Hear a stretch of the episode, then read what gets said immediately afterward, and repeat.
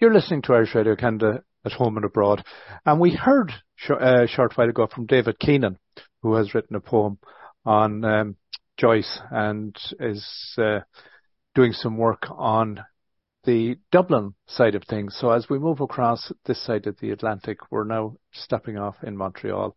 And Kathleen Fee is the artistic director at Bloomsday Montreal. And Kathleen has a very ambitious, and I say that with great um, congratulations to Montreal Bloomsday, a very ambitious program lined up in that it is a seven day festival. And I again have to say that with great uh, admiration that given that we are in Canada and we're in Montreal, not in Ireland, not in Dublin, that to take on a seven day program and put it together and promote it. Congratulations, Kathleen, and welcome. Well, thank you very much, Austin. Uh, we're delighted to have so many interesting events this year. And uh, because it's spread over seven days, I think nobody has any excuse for not attending at least one. Right. And, but as I said, it's an ambitious program.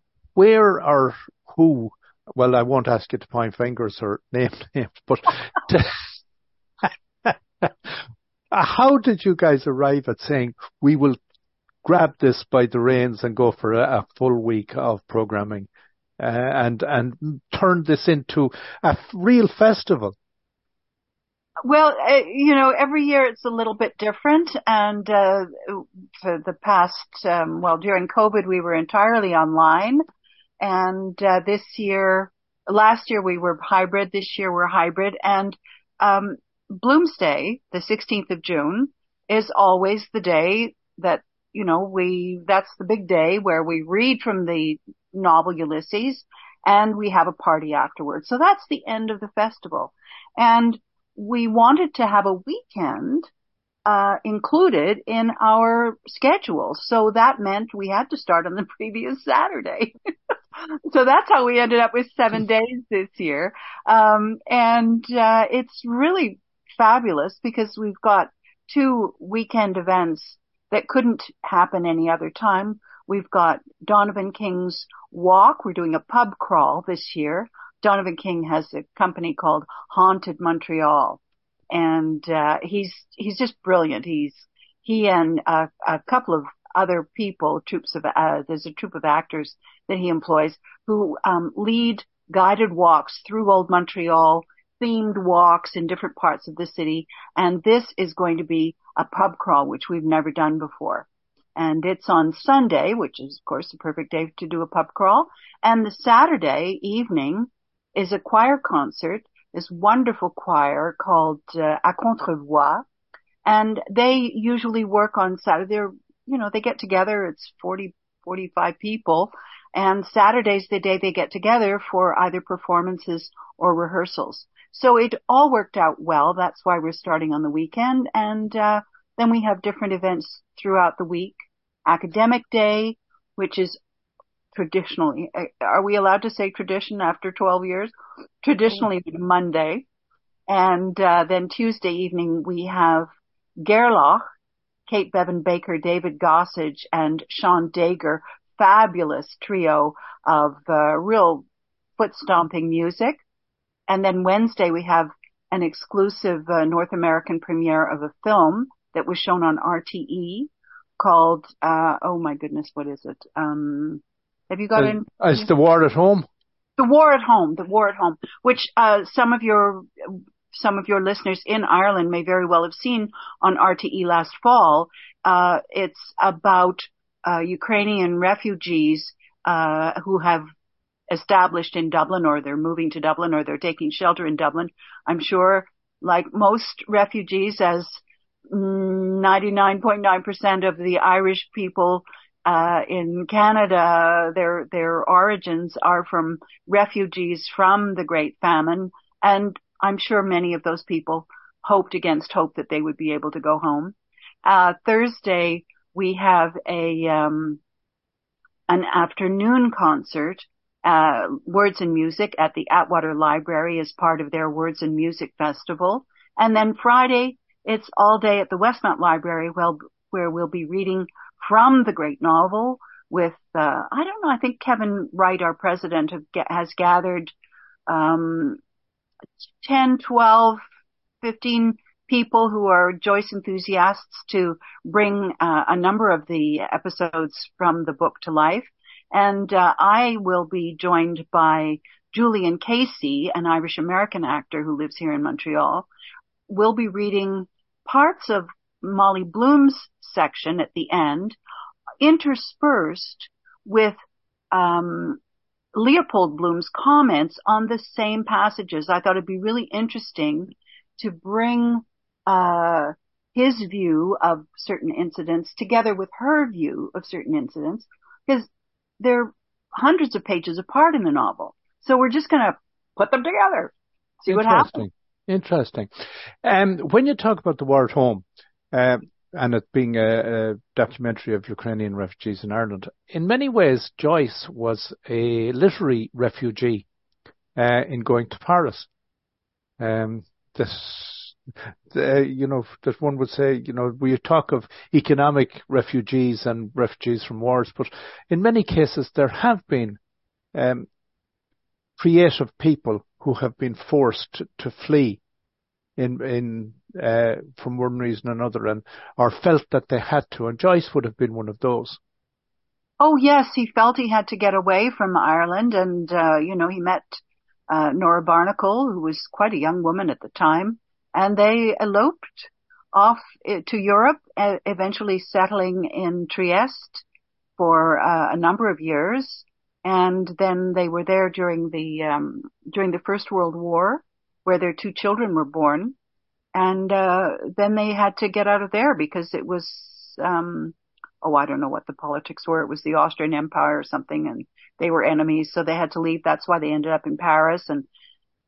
Uh, yeah, they were, they were floating around Europe, getting away from wars and war zones, uh, throughout their, their lives, life together. And, uh, so many people have experienced that. Of course, you know, Paris in the 20s was a hotbed of, uh, of literary creativity. Hemingway was there. All the Americans had gotten away from the straight-laced, uh, American views and he was getting away from the straight-laced Irish views. Mm-hmm. It's uh, pretty amazing, really. Isn't it? And I see Kate uh, Bevan Baker, I know she was over in Ireland at the Willie Clancy and touring with, um, uh, Garrod O'Halloran last year. Uh, yeah. So she would have had a wonderful time there and, uh, uh, a lot of other wonderful performers. I know I spoke, spoke with Rachel previously, uh, Rachel McCrum, and, huh? um, as far as I recall, she's Belfast origins. Yes. Yes. So indeed, um, now if anyone wants to get details, are these events ticketed? Any of them ticketed? Are any of them have they a cost associated with them? And what would you recommend? The only thing that we're charging for is Donovan King's pub crawl. Uh, anybody can go to our website, bloomsdaymontreal.com, Bloomsday Montreal, no dot, bloomsdaymontreal.com. And the first thing will, that will pop up is Festival Bloomsday Montreal 2023 with two big buttons. One says schedule and one says events. And if you go there, you will be able to check, guess what, the schedule and the events, and you will be able to register either in person or online for all of the events except for the ones that are only online and only in person. The um, the pub crawl is only in person, and our very first event, uh, the it's going to be I'm calling it what, what what's all the blooming fuss about? Um, it's going to be a conversation between uh, veteran Canadian journalist Dennis Trudeau, who is of course of Irish origin. Dennis was his uh, mother's maiden name, and um, uh, uh, Phelan, what's his name? James Phelan. James Phelan, who is a scholar and a Joyce specialist. Uh, and he's, uh, I've had a chance to talk to James. He's really, really fun. And, uh, so they're going to be talking about what all the blooming fuss is about. That's online only. You know, the great thing about what you guys are doing, and I know the same is happening here in Ottawa and happening in a variety of other places, is it's bringing Joyce uh, are are in many ways demystifying and bringing Joyce to uh, I won't quite say the common man, but just to the ordinary person and making Joyce um, available and in many ways attainable to the ordinary person. Well, sure. I mean, it's a very simple story. Ulysses is a very simple story. Joyce is a brilliant storyteller. Anybody who's read uh, the his earlier works, which are much more standard format, can see that he he had mastered the standard format as an 18 year old. And you know, what was he going to do? Keep writing the same old stuff for the rest of his life? No, he he wanted to go further. He wanted to explore what's possible uh, in terms of uh, deconstructing language, uh, the way uh, artists uh, such as Picasso were deconstructing the image, uh, the the flat image. How can you make a flat image uh, three dimensional? Um, by showing both the profile and the front view. So that's what Joyce did with language. Um, he he really was pushing all of the uh, rhetorical constructs. Uh, rhetoric, of course, was a way of uh, of speaking and a way of influencing other people with all kinds of um, little twists and turns that people uh, such as Joyce would have learned in school because rhetoric was taught along with Latin and everything else. Um, so he just took all of these, uh, everything that he had, including his knowledge of other languages, and put it all together, telling the story of an ordinary man, but not an ordinary man. I mean, Leopold Bloom was the son of an immigrant, uh, his uh, Hungarian Jewish immigrant to Ireland. So he was an outsider.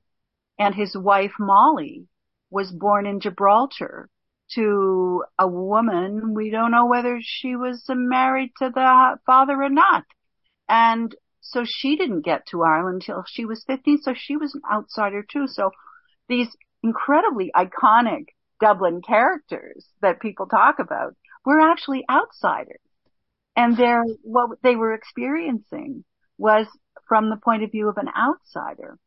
And, uh, you know, it was, it, as I say, very simple story about ordinary people, but in such a complex, um, com- complex structure, literary structure, and such a varied literary structure from sec- from section to section that people get intimidated.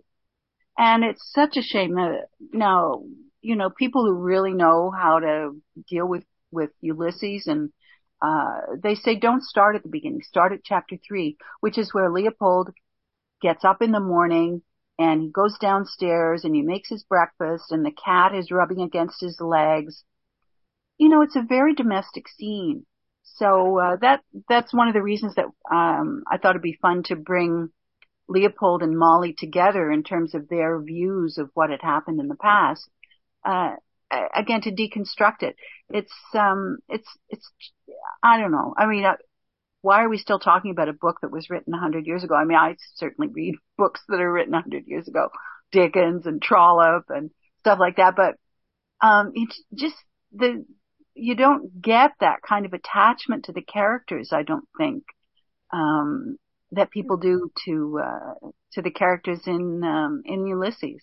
It's interesting what, what you were saying because David Keenan in, in our earlier conversation was talking as a songwriter, uh, that he, he was commenting on how Joyce's language is three dimensional.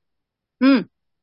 Uh, which I thought was an interesting comment and, uh, how we found that he could relate to it uh, and in the poem that he constructed around for the, the Dublin Festival.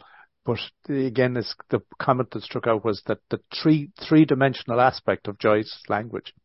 Oh, that's really that's really fascinating. And of course, as a musician, there, um, uh, you know, I've done a lot of reading and done a lot of forgetting.